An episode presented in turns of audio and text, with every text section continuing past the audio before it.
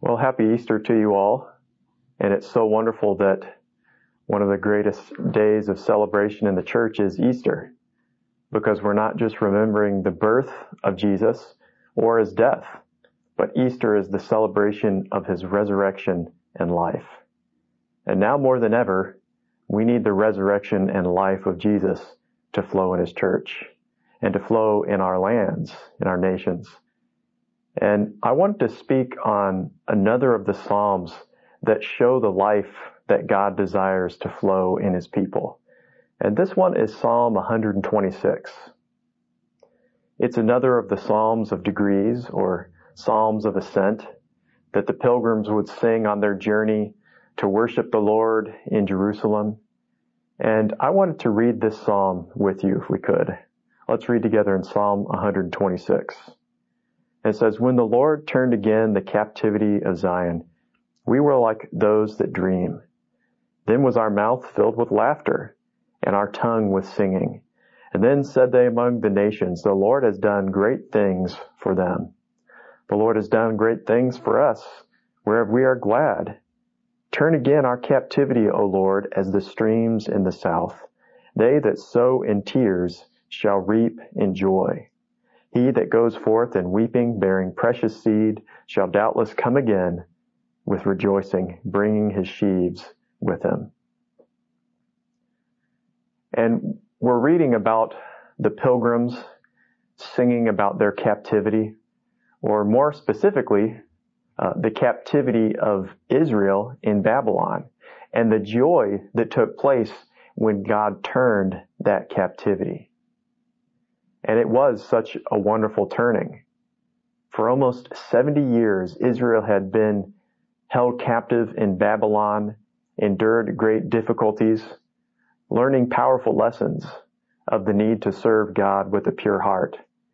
And at the end of that period of time, God moves the heart of the prophet Daniel to pray and intercede for his nation so that God would move from heaven and bring his people back to the land of Israel.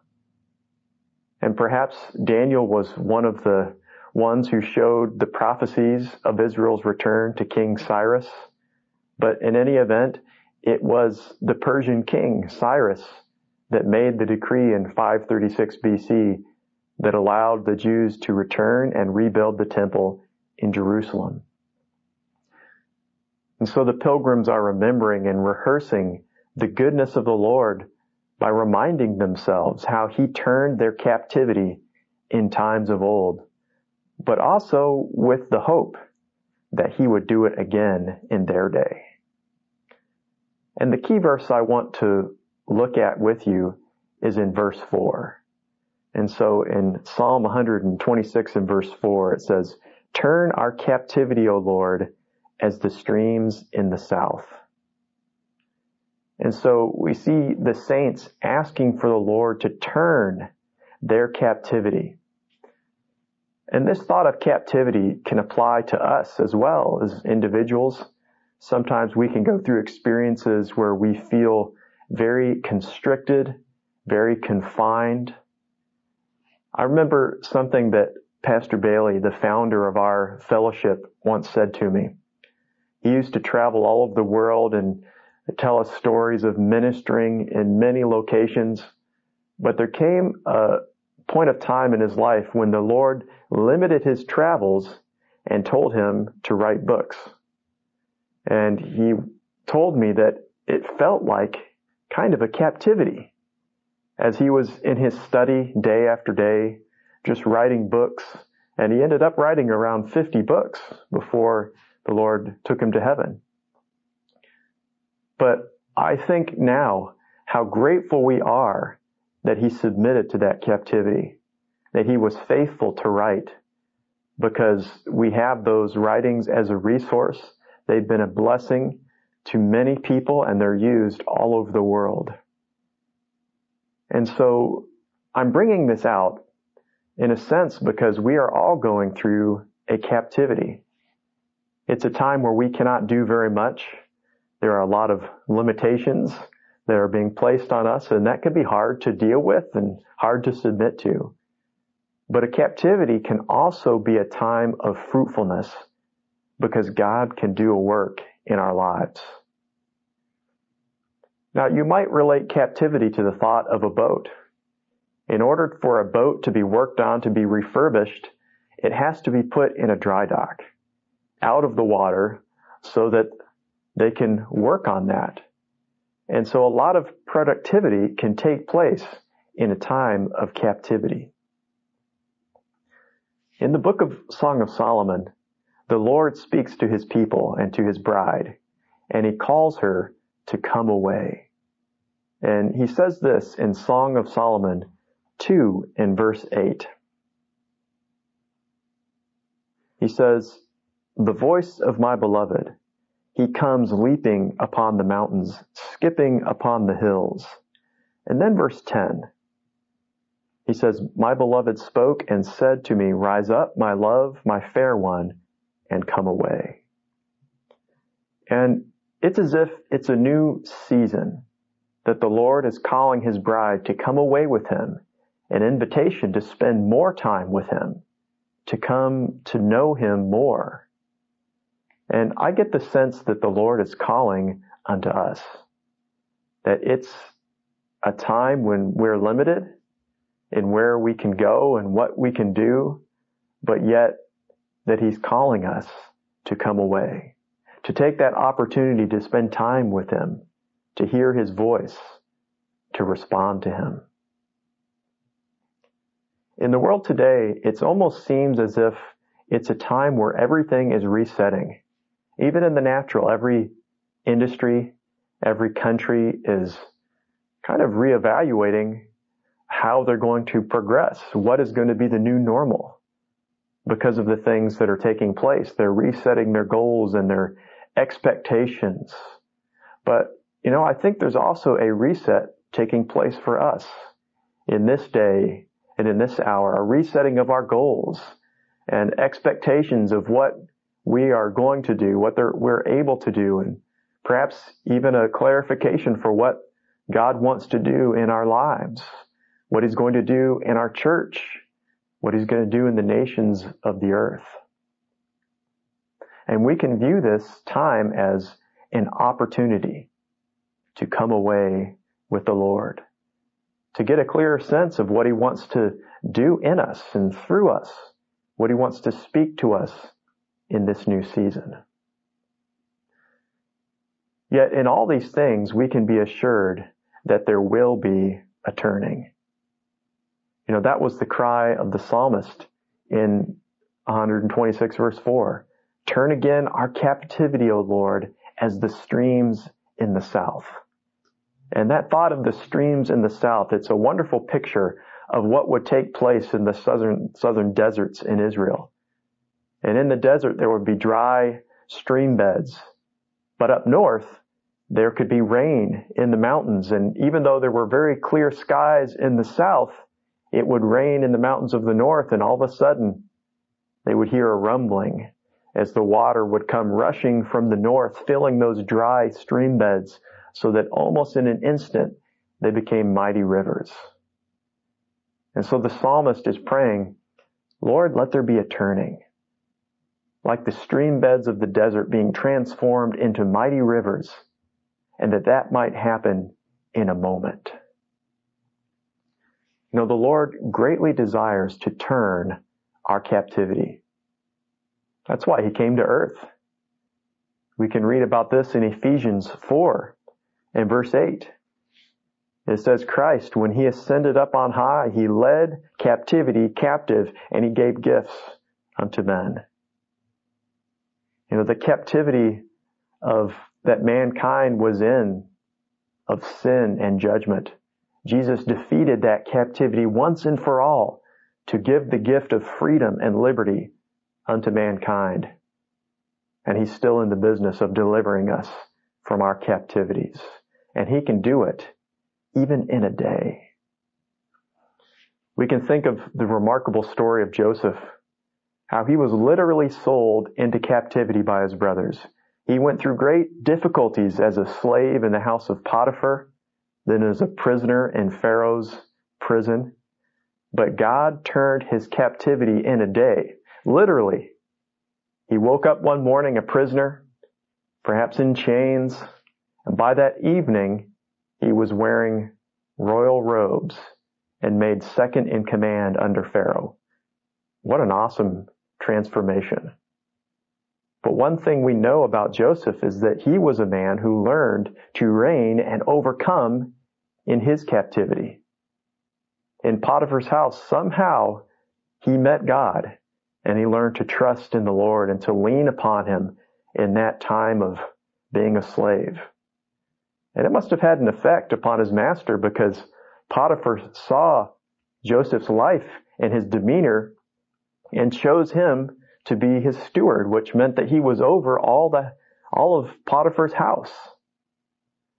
Then, of course, in prison, it was a deeper trial or a deeper captivity. And sometimes God will lead us from captivity to captivity to do a deep work as he was in Joseph. But even in that prison, Joseph did not give up or become despondent. Instead, he relied again upon the Lord and the jailer saw Joseph and said, this is a man I can trust. And he made Joseph essentially the, the warden of the prison, giving him the keys. But you know, this is a message to us. The Lord has not promised to remove captivities totally from our lives, but he has promised to give us grace to overcome if we will receive it so that we can reign and overcome as Joseph did in his captivity. You know, the Bible says that if we are faithful to do his will and we follow the Lamb wherever he's led us, that we will reign with him in eternity. But God also desires us to, to do so in this life so that we reign in life. You know, Paul said this in the, in the book of Romans, chapter 5 and verse 17. He said, For by one man's offense, death reigned through one. Much more those who receive the abundance of grace and the gift of righteousness will reign in life through one Jesus Christ. You know, just as the Lord wants us to reign in heaven, He also wants us to reign in life. And we can do that by receiving His abundance of grace in his gift of righteousness. And in the Greek, that word for abundance, it can also mean super abundance. Kind of like the idea of those streams. It wasn't just a trickle of water, it was a super abundance of water that came in a moment. Well, for our captivity to be transformed like the streams in the south, we need a super abundance of grace. And grace can mean divine favor and also divine ability. That when we are in our captivities, we don't, we, we feel we don't have strength to go on, as I'm sure Joseph felt at times, but we can cry out to God, Lord, fill me with your superabundance of grace. And our captivity will probably be made up of many experiences where that is our prayer. But that is what makes it the abundance of grace as we cry out again and again, Lord, give me grace to endure, to overcome in this area that you're working in in my life. And as we receive that grace, that divine ability, He empowers us to overcome in our hearts, in our attitude, in our responses toward others, because God wants us to reign. He also wants to give us the free gift of His righteousness.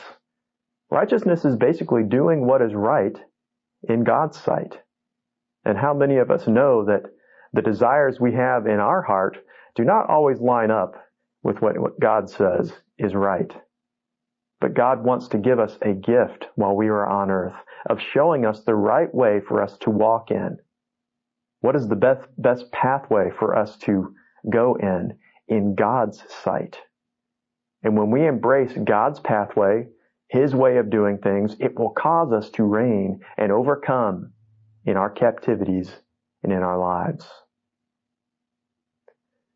Now, we can say these things, but we realize they are not easy.